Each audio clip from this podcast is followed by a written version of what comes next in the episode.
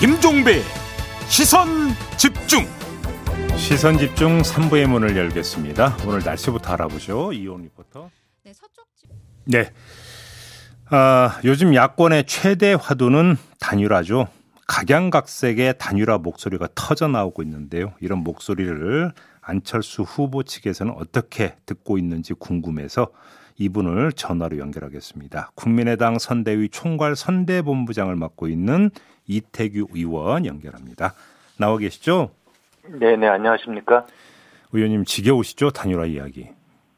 뭐 그래서 거의 뭐 전화를 참 받기가 예예 업무가 마비될 정도로 전화가 와서 아, 의원님 개인에게도 그렇게 전화가 많이 와요? 네네네 주로 어떤 분들이 어떤 이유로 전화를 하시는 거예요? 뭐 뭐 주로 이제 그 기자분들이죠 단일화를 아. 할 거냐 말 거냐 뭐 아. 이런 아- 아주 그 반복되는 그런 질문이죠 계속해서 아, 그래요? 그러면 거기에 대해서 그러니까 반복되는 대답은 어떤 겁니까? 그 아마 지금 사회자께서 질문도 막 같은 주제에서 하시는 것 같은데요 네. 예 지금 뭐 여의도에 다양한 분들이 단일화 이야기를 하시고 계시고요 네. 또 개중에는 뭐 이제 자가 발전하셔가지고 음. 본인이 많이 뭐 역할을 이제 하고 있는 것처럼 아, 아, 아. 이렇게 이야기하고 계시는 분들도 또 계세요. 예.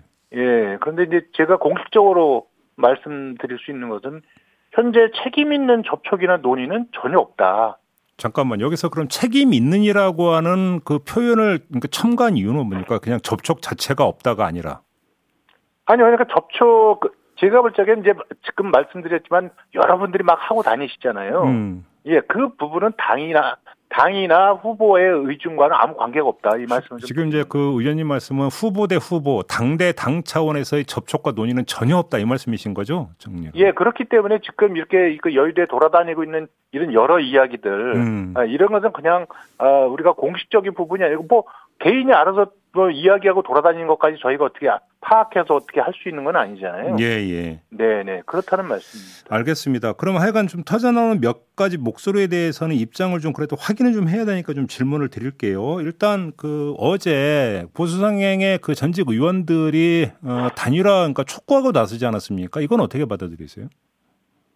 지금 이제 그 바깥에 뭐 전직 의원이나 또 의- 국회의장님, 음. 또 대표적으로 또 임명진 목사님 같은 경우에 예. 예, 예. 특히 이제 임 목사님 같은 경우는 안철수 후보를 지지하지만 야권 단일화가 반드시 필요하다 이렇게 생각하시는 분으로 제가 알고 있거든요. 네. 단일화 안 하면 지지 처리하겠다고까지 이야기를 했죠. 예, 그러니까 지금 이제 그런데 이제 단일화는 설만 뭐 이렇게 무성하고 공식적으로 진척이 하나도 안 되니까 네. 아마 기자회견을 통해서 그런 의사 표시를 하신 걸로 음. 예 어. 그렇게 이해하고 있고요. 예. 뭐 모르긴 몰라도 아마 이런 집단적인 뭐 의사 표시가 다른 분들에 의해서도 아마 계속될 개연성이 좀 크다 이렇게는 보고 아, 있습니다. 앞으로도 이런 어떤 단일화 촉구 성명은 계속 나올 거다. 음. 네, 네. 이준석 대표 같은 경우는 그러니까 안철수 후보의 이제 사퇴를 통한 단일화를 지금 이야기를 하고 있잖아요. 입장이 어떤 네. 겁니까? 당에서 어떤 말씀 을 주시겠어요? 일단 단일화가 전혀 지금 논의되지도 않고 또 안철수 어, 저기 윤석열 후보도 거기에 대해서 뭐 특별하게 무슨 유의미한 마- 발언을 한 적이 없어요. 예. 예. 또 안철수 후보는 자기 길을 가시겠다고 말씀을 드린 거고요. 음흠. 그리고 만약에 정말 아, 단일화 논의가 만약에 있다면 예. 그건 이제 후보의 영역이지 이준석 대표의 영역은 아니에요. 예, 그렇죠, 물론. 예, 그래서 저는 이제 이준석 대표가 그렇게 이야기하는 게 저는 두 가지라고 생각을 합니다. 예. 하나는 이제 이준석 대표 본인이 음. 그 단일화와 관련해서 뭔가 역할을 해보고 싶다는 저는 의사 표현이라고 보거든요. 오, 어, 잠깐만요. 그건 좀 더 부연 설명을 해 주신다면. 저는 이제 이준석 대표가 지금 반어법을 쓰고 있는 거죠. 예. 예, 왜냐하면 이제 단일화가 노- 단일화 논의가 진행이 만약에 된다면 예. 그 이제 후보의 영역이지 자기가 들어갈 틈은 없는 거거든요. 예, 물론이죠. 예. 예, 그러니까 내가 역할을 좀 하- 하고 싶다, 뭐 이 얘기를 지금 그렇게 표현하는 거라고. 이해가 되고요. 음. 그리고 이제 다른 하나는 저는 이제 정말 이 사실과 다른 이야기를 추측해서 본인이 계속 이야기하거든요. 예. 이건 이제 대표적으로 이제 초조함의 발로죠. 아, 초조함에 발라다 오히려. 음. 왜냐하면 이제 이 대표 본인은 제가 볼때 이제 스스로 감과 촉이 있다고 생각하는 분 아니겠어요, 스스로를? 네. 또 제가 볼 땐 또 감과 촉이 있다고 봅니다. 음. 그렇다면 이제 그 이 대표가 볼 적에 지금 이 시점에서는 뭔가가 돌아가고 있는 것이 틀림없는데 예. 예, 본인은 아무것도 아는 게 없으니까 어, 답답한 거 아니겠어요? 아, 그러니까 일단 하여간 허공에 일단 마구 쏴보자. 음, 어, 그럼 뭐 어디 한 군데는 뭐 맞지 않을까 뭐 그런 생각 갖고 있는 거 아닌가 이런 생각이 듭니다. 아 그렇게 해석을 하시는 거군요. 그러면 지금 그 두 가지 해석 가운데 첫 번째 있잖아요. 그러니까 뭔가 그 역할을 해보고 싶은데 그건 후보의 영역이라는 말씀 조금 전에 해주셨는데 네. 얼마 전에 그 윤석열 후보가 단일화는 안철수 후보와 내가 결정할 사안이라고 언급을 했잖아요. 나라는 점을 강조를 했는데 그러면 그 윤석열 후보의 발언은 이준석 대표를 향한 메시지이기도 하다 이렇게 해- 해석을 하세요? 뭐 아니면 이 기- 상식적으로 만약에 어디 누- 누구랑도 하여간 단일화가 이루어지면 이제 후보의 영역이고 네. 그러니까 너무 이렇게 뭐 막 자기와 교감 없이 나서지 말아달라 면 이런 음. 사인을 준 거 아닌가 그렇게 생각을 합니다. 아, 그, 그러면 그 단일화와 관련해서 윤석열 후보와 이준석 대표 간에도 뭔가 이 사인 교환이나 정보 교환도 안 되고 있다 이렇게 보시는 거고요. 그거는 제가 알 수 없습니다. 다만 알 수 없지만 예. 그 윤석열 후보 인터뷰 발언은 그러니까 단일화를 한다면 예. 예, 본인이 확- 그냥 본인이 알아서 하겠다면 이런 의사 음. 표현을 한 것이 아닌가 그렇게만 그렇게요. 보여집니다.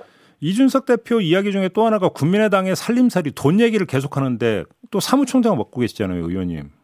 저는 이제 사무총장은 이제 지난번에 그만뒀는데요. 아, 그만두셨나요? 저는 그 이준석 대표는 그 굉장히 저기 그 올바른 행태가 아니다라는 부분을 지적하고 싶고요. 예. 그 저희 의원들도 잘 모르는 당의 살림살이를 그 타당의 대표가 그렇게 많이 얼마나 알고 있는지 모르 무슨 우리 당을 사찰하는 것도 아니고 저는 그래서 예. 아 일단 저는 자꾸 이제 저희가 이제 의석이 세 석밖에 안 되지 않습니까? 예. 그러니까 이제 국고지원금이 거의 없다고 봐야죠. 네, 그렇죠. 근데 예를 들면 국민의힘은 지금 이제 의원이 많으니까 우리는 국고지원 그러니까 국민 세금 많이 받아서 이거 우리 선거 치를 수가 있다. 음. 근데 거기는 돈이 없으니까 결국 안철수 후보의 개인 돈을 써야 되니까 예. 이 많은 돈을 그렇게 쓰 저기 선거 치를 수 있겠냐 자꾸 이제 이런 식으로 이야기를 하는 예, 예, 거잖아요. 예, 예. 근데 저는 저 이준석 대표가 안철수 후보를 너무 모르는 거예요 그거는 어, 왜요? 안철수 후보가 돈이 문제고 돈이 아까운 사람이었으면요 예. 자기 재산의 절반인 1,500억을 사회에다 내놨겠습니까? 예.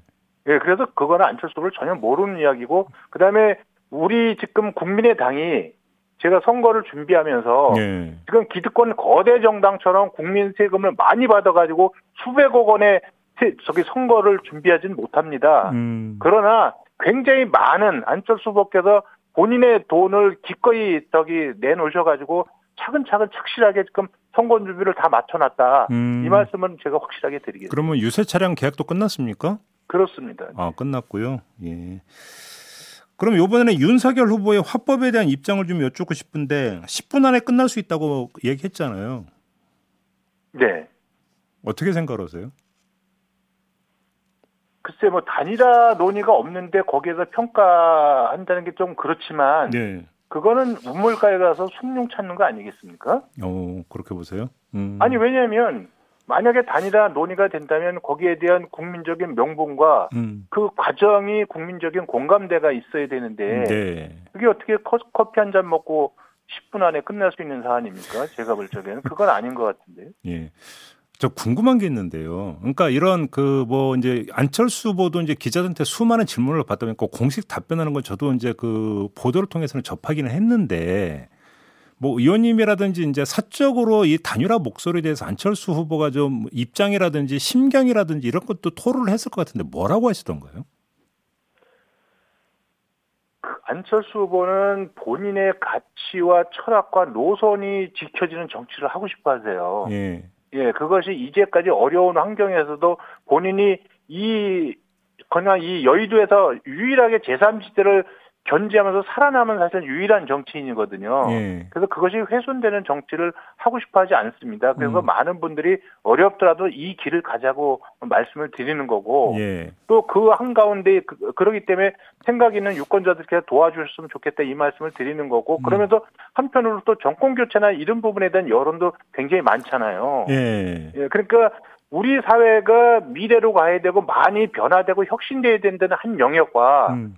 현재의 정권이 교체된다는 그 영역에 있어서의 사실 교집합을 고민하시는 건 맞죠. 음. 예, 아, 맞지만 예. 예, 맞지만 그 부분이 당신의 이름으로 정권 교체를 하고 싶어 하시는 거예요. 음. 그리고 저희들도 그것이 맞다고 보는 거고요. 그 교집합의 실현 방향은 안철수로의 정권 교체 이거 외에는 생각하지 않고 있다 이런 말씀이신 거죠, 정 현재 의원님? 우리 저희들 입장은 그렇습니다. 그 상대당인 국민의힘에서 뭐 이런저런 단일화 이야기하는 거 빼고요. 네. 당원들 국민의당 당원들의 목소리도 있을 거 아닙니까? 밑에서부터 올라오는 어떻게 지금 듣고 계세요? 그 이야기는? 뭐 다양한 의견 이 공당이라는 건 다양한 의견이 있지 않겠습니까? 예. 그래서 단일화를 해야 된다는 분들도 계시는 거고요. 네. 단일화를 절대 하면 안 된다고 하시는 분들도 계시는 거죠. 예. 다양하게. 아, 목소리가 좀 갈리는군요. 그럼 당원들 예, 목소리. 근데 이제 저희 입장에서는 이제 어, 지금 안철수 후보는 어, 어, 본인의 길을 굳건하게 가고 싶어 하는데 음흠. 이게 오히려 우리 내부가 아니라 이제 바깥에서 음, 예, 바깥에서 두 당들이 음. 예, 일방적으로 무슨 단일화의 무슨 구체적인 내용을 제안한 것처럼 이렇게 언론에 흘리거든요. 네. 예, 그런데 언론은 또 그거를 사실이 아닌데도 불구하고 그걸 받아씁니다. 음. 예, 받아쓰고 저희들한테 사실이냐고 물어보고 있고. 예. 예.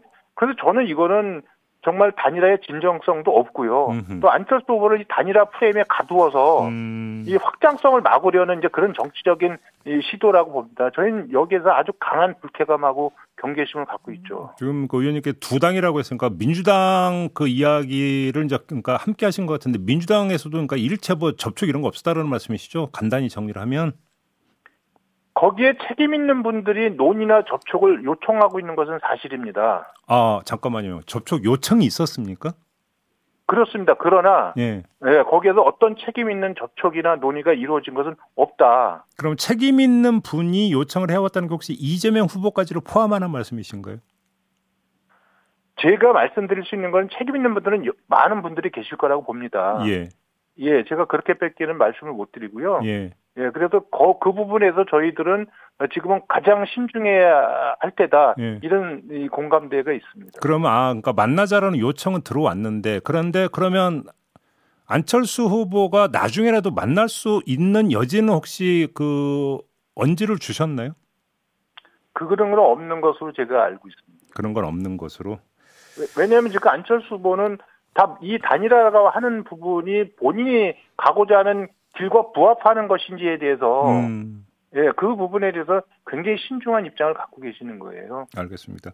근데 이제 요- 최근 들어서 단일화 이야기가 그러니까 특히 그러니까 불거지는 데에는 안철수 후보의 지지율하고도 상관성이 있는 것 같은데요. 그러니까 뭐 정체 내지 하락세를 보이고 있는 게 아니냐라고 하는 게 일반적인 분석인 것 같은데 이러면 안철수 후보가 완주하기 쉽- 어- 어려운 거 아니냐라는 판단을 깔고 있는 것 같은데 이런 시각은 어떻게 받아들이세요?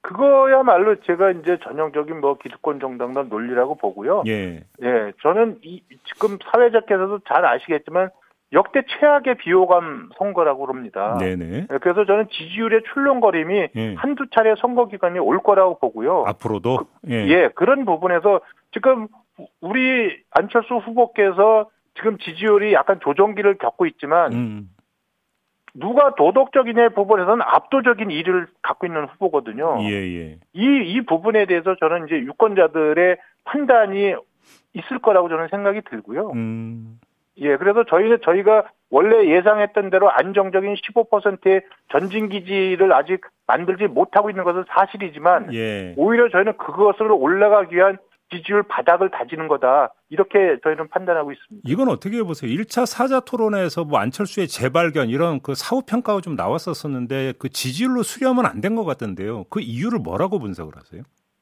저는 이것은 조금 더 지켜봐야 된다고 봅니다. 우리가 통상적으로 보면 음, 그 TV 토론을 시청하시는 분이 두 가지로 나눌 수가 있는데 한, 한 부분은 이제 자기가 지지하는 후보를 응원하기 위해서 보시는 분들이 있는 거고요. 그렇죠. 예. 또, 또 한 분은 또 한 부분은 전혀 후보가 누군지를 모르기 때문에 좀 판단해보자고 보시는 분들이 계시지 않겠습니까? 네, 네. 그 이번에 이제 첫 번째 토론에 있어서 시청률이 39%가 나오고 네, 또 다른 유튜브까지 이렇게 다 하면 훨씬 높다고 보여지거든요. 네, 네.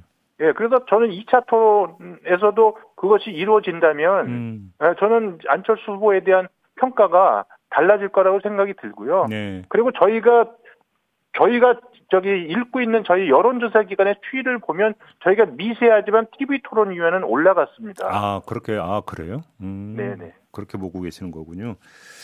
알겠습니다. 우리 의원님 또 그 전략통이시기도 하니까 조금 전에 아마 한 뭐 두 번 정도의 출렁거림이 있을 거라는 말씀도 하셔서 한번 좀 여쭤보고 싶은 게 하나가 있는데요. 지금 윤석열 후보의 중앙일보 인터뷰 발언이 지금 파장을 일으키고 있지 않습니까? 청와대와 정면 충돌하는 양상까지 빚어지고 있는데 이것이 네. 대선 판세에 어떤 영향을 미칠 거라고 분석 전망을 하십니까, 의원님은? 이것이 이제 저는 이제 확전 정도에 따라서 달라질 거라고 생각이 듭니다. 네, 예. 확전. 그래서 아마 이 부분이 그동안 제가 알고 있기는 이제 친문 세력 소위 네. 이 친문 세, 친문인데 반 이재명 음흠. 뭐 이분들한테 아마 영향을 굉장히 많이 줄 수 있을 거다. 네. 뭐 그 그다음에 이제 다른 영역에서 아 좀 싸우지 말고 이제 좀 국민 통합을 좀 했으면 좋겠는데 네. 뭐 이런 유권자들한테 이제 영향을 주는데 어저께까지만 가지고는 저는 영향 정도를 판단하기는 어렵다고 보고요. 다만 어, 이 이 현재 이 정치 보복 문제, 음. 적폐 청산 문제 이 부분이 어디까지 확전되느냐 예. 이 부분에 따라서 이제 각 후보들의 어떤 득실이 나눠질 수 있다 이렇게 보여집니다. 정반대로 정권 교체를 그 희망을 하면서도 윤석열 후보를 지지 않는 사람들에게는 어떤 영향을 미칠 거라고 보세요? 저는 아무래도 이제 심정적으로는 그분들을 만족시켜 줄 수 있다고 보여지겠죠. 그래요?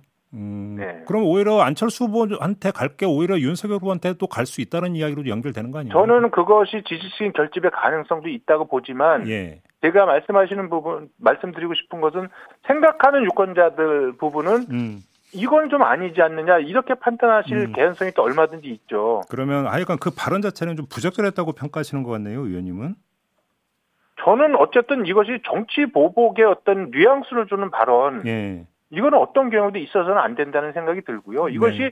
부정부패를 척결하는 거하고는 다른 영역이거든요. 음, 그리고 이제까지 어저께 안철수 후보께서 그 페이스북에다 본인 의견을 밝혔지만 음, 87년 민주화 이후에 수차례 정권이 교체되면서도 계속해서 단절과 부정의 역사만 써왔거든요. 네, 네, 이제 누군가는 계승과 발전의 역사를 써야 된다. 그것이 음. 지금 이 위기를 맞고 있는 대한민국 이 시대에 필요한 리더십이고 정치가 아니겠느냐. 음, 음. 저희들은 그렇게 생각하고 있습니다. 알겠습니다. 자, 오늘 말씀 여기까지 들을게요. 고맙습니다, 의원님. 네네, 고맙습니다. 네, 지금까지 국민의당 선대위 총괄 선대본부장을 맡고 있는 이태규 의원이었습니다.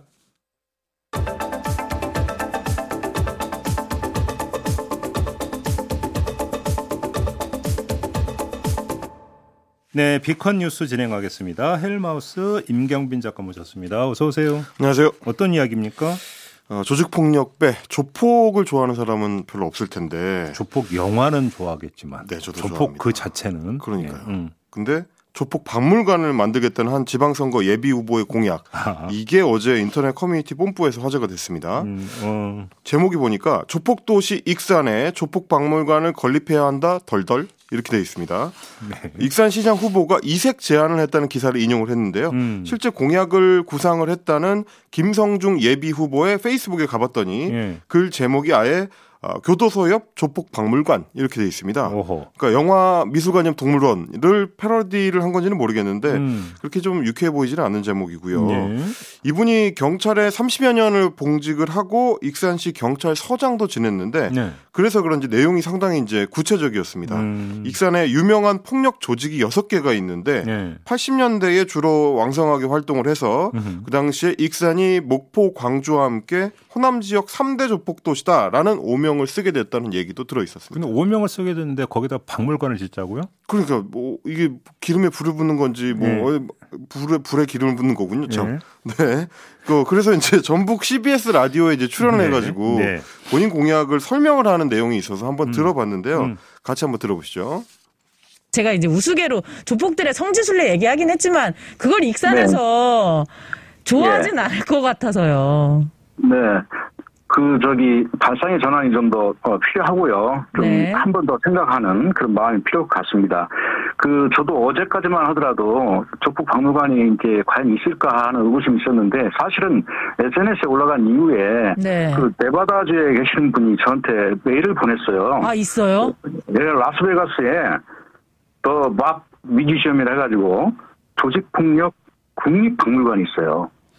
발상의 전환이라고 이제 이야기를 했는데 네. 음. 실제 미국에 이제 비슷한 박물관이 있기는 하더라고요. 음. 어, 별별 종류 박물관이 워낙에 많기 때문에 미국 같은 경우는 뭐 박물관의 나라이기도 한데 네. 심지어는 뭐 대통령들이 어떤 반려견들을 키웠는지를 이 전시하는 박물관도 있으니까. 어, 그런 박물관 있어요? 네, 그런 박물관도 아. 있습니다. 어, 예. 실제 조폭박물관이 미국의 이제 국립으로 만들어져서 운영, 운영이 되고 있는데 음. 더 맙 뮤지엄이라고 해서 이제 음. 국립박물관인데 조직 폭력배를 뜻하는 몹스터에서 음흠. MOB를 따왔습니다. 아, 아, 게다가 이제 한국 사람들도 미국 라스베이거스 여행을 할 때 종종 찾는 코스 중에 하나로 온라인에서는 조금 알려져 있더라고요. 그럼 쉽게 말해 이제 그 관광 상품 만들자 이 뜻입니까? 그러면 그런 의미인 것 같습니다. 음. 네. 근데 이제 이거를 실제 적용할 때 익산에서는 어떻게 해야 될지를 좀 고려할 사항들이 있을 것 같은데 음, 어 이제 맘뮤지엄 같은 경우는 보시는 것처럼 일반적으로 이제 마피아 박물관이라고 이제 알려져 있습니다. 음. 그래서 전시물의 구성도 보면 뭐 1920년대 금주법 시대 마피아들이 사용했던 뭐 밀주 제조기라든지 네. 아니면 예전에 마피아들이 쓰던 총기류 같은 것들이 중심이고 음. 그러니까 주로 이제 지나간 역사로서의 마피아 음. 그리고 그들에 대한 수사와 징벌 뭐 수사 기법의 발전 이런 것들을 다루고 있는 내용이 중심인데 네. 반면에 조폭 같은 경우는 우리 경찰이 여전히 예의주시하고 있는 현재적 위험이 아니냐. 음. 실제로 익산시에서는 바로 며칠 전에도 그 장례식장 인근에서 조폭들 사이에 패싸움이 벌어지는 어. 그런 영상이 이제 온라인에서도 어제 이제 화제가 됐었는데 네. 여전히 위협이 상당하다라고 볼 수 있을 것 같고 음. 게다가 호남 지역 같은 경우는 지역 갈등에 기반한 편견과 몰 이해 때문에 어, 조폭이라는 이미지를 연결시키는 영화나 드라마 이런 것들이 오랫동안 고통을 가해온 역사가 있었습니다. 음. 어, 그래서 이 소식이 알려지자 당장 일베 같은 극우 커뮤니티에서는 전라도에 조폭이 많으니까 아예 고유 문화로 승격시키겠다는 거냐 이제 이런 식의 조롱글이 올라오기도 했는데 그만큼 좀 신중하게 검토해야 될 사안이 아닌가 싶습니다. 근데 조폭 박물관을 떠나서 네. 그냥 박물관 그 자체를 그러니까 지방 선거의 단골 품목으로 등장한 경우는 분명히 있지 않습니까? 그렇습니다. 주로 이제 지방선거 같은 경우는 관광산업 활성화를 내걸 때 박물관으로 단순 도식을 연결하는 경우가 많은데 어, CBS 인터뷰에서도 김성중 후보가 이제 추가로 익산에 삼양라면 공장이 있으니까 라면 박물관도 구상을 하고 있다 이제 이런 아, 식으로 예. 계속 좀 박물관을 노- 늘려가는 쪽에 좀 관심을 많이 보였는데 음. 하지만 백제의 심장이었던 익산시에는 이미 박물관이 많습니다. 음. 어, 네이버 이 지도 검색만 해봐도 보시는 것처럼 국립 익산박물관은 물론이고 백제 왕궁박물관, 어우, 근대 저렇게- 역사관 저렇게 많아요? 10여 개가 있더라고요. 오, 예. 또 익산이 원래 이제 보석 세공 산지였으니까 음. 어, 보석 박물관도 있을 정도인데 네. 개인적으로는 제가 이제 한 2, 3년에 한 번씩 마음의 안정을 찾고 싶을 때 익산 미륵사지를 즐겨 아, 찾는데 보석 찾으러 가는 거 아니고. 아, 보석박물관도 한번 가봐야 되겠네요. 네. 음. 예, 국립익산박물관도 굉장히 좋다. 이제 이런 말씀을 좀 드리고 싶은 싶은 거고 예. 역발상으로 새 사업 벌리는 것도 물론 중요하지만 음. 기존의 좋은 자원들의 이제 내실을 다지는 거 음. 지방선거 때는 같이 한번 고민해 보면 좋겠다는 생각이 좀 들었습니다. 부인하고 보석 박물관은 안 갔죠. 네, 가면 또 이제 기념품 때문에 네, 좀 일, 부담이 될까 부러 봐. 안 간 거죠. 네, 여러 가지 이제 고려 사항을 가정 경제 상의 고려가 있었습니다. 이 점 확인하면서 마무리하도록 하겠습니다. 헬마우스 임경빈 작가였습니다. 수고하셨어요. 감사합니다. 코로나 백신 3차 접종이 진행되고 있는 사실 다들 알고 계시죠? 이 불법 체류하고 있는 외국인분들 범칙금 면제 등이 적용이 된다고 하니까요. 꼭 참고하셔서 접종 계획 세우시기 바랍니다. 이 점 전해드리면서 김종배의 시선집중 본방 마무리하겠습니다. 저는 유튜브에서 언중요걸로 이어가겠습니다. 고맙습니다.